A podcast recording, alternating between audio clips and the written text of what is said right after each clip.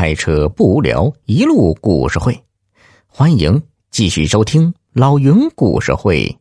隐秘的角落，演播你们的老云。二赖子却摆了摆手，说道：“哎呦，你可别跟我表侄子提钱呐，他最烦这个啊！哎呀，他要是回过你了，你还别去找他，他这人呐犟。”啊，回过你了就不会再吐口了啊！那还是我给你出面去说说吧，他总得给我个面子不是吗？这样吧，你回去等我信儿吧。小伙子忙着谢了他，留下电话，回家等信儿去了。那人一走，二赖子可琢磨开了，这人要找冯大憨买沙子。我可从来没有听说过冯大憨卖沙子呀，五百块钱一车，这一价可真够高的。这问题是，冯大憨这沙子从哪儿来的呢？我咋从来没有见过他卖呢？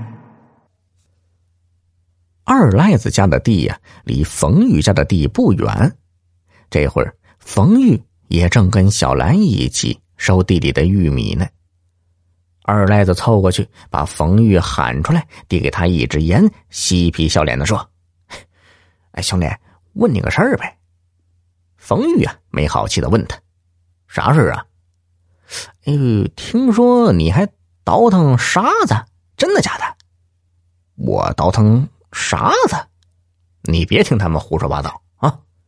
说完，他就忙着钻进地里去了。二赖子眼里可不揉沙子，从冯玉那慌乱的眼神里，他就看出来了，这事儿就是真的。可冯大憨哪儿来的沙子呢？哼，二赖子可留上了心，他开始偷偷的跟踪冯玉了。晚上吃过饭，冯玉家关上灯就睡觉了。哎，这反常，谁家会这么早睡觉？二赖子坐在街角，一边扇着蒲扇赶着蚊子，一边盯着冯玉家的动静。眼下街上老有人过，他总不能扒人家墙头去。过了十一点，街上就静下来，人们累了一天，早早的休息了。二赖子也有些犯困。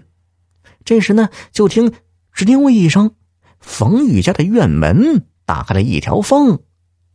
二赖子顿时清醒了，忙着睁大眼睛看着，却见冯玉从门缝里呀探出头来，往外看了看，见没动静，这才回头一招手，然后就背着一块电瓶出来了。小兰也拎着一把铁锹，挎着一个篮子跟着出来。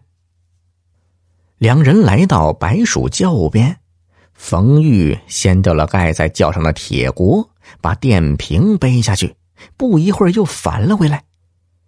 轿里有了微微的亮光，二赖子明白这是冯玉用电瓶在轿里点上了电灯，看来是要干夜活了。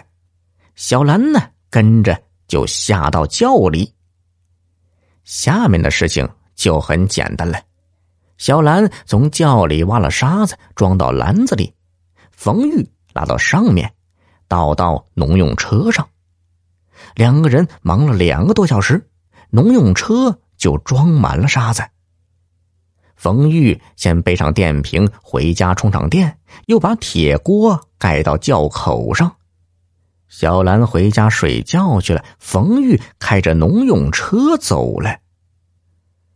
二赖子见没了动静，偷偷掀开铁锅。打着了打火机，往下一照，寻到了脚窝，就踩着下去。原来，当地农村的白鼠窖只挖出一个一米方圆的圆形竖井，挖下三米多深，再在下面呢掏出一个窝，放上白鼠，冬天就不会被冻，可以安然过冬。因为竖井太小，放不下梯子。就在井壁上挖出几个脚窝，哎，两腿撑开了，踩着上下。二赖子踩着脚窝下到窖底，又打量了打火机，这才看清冯玉家的地窖下面掏出来一个大洞，有好几米深。那掏出来的沙子显然是被他给卖掉了。真是想不到啊！他冯大汉居然打起了这个主意。二赖子。偷窥到了冯玉发财的秘密，也就不再多待，爬出了白鼠觉，回家睡觉了。二赖子打定了主意，要借冯玉的农用车。小耳朵们，本集已播讲完毕，别忘了动动小手点赞哦，再投个月票，老云拜谢了。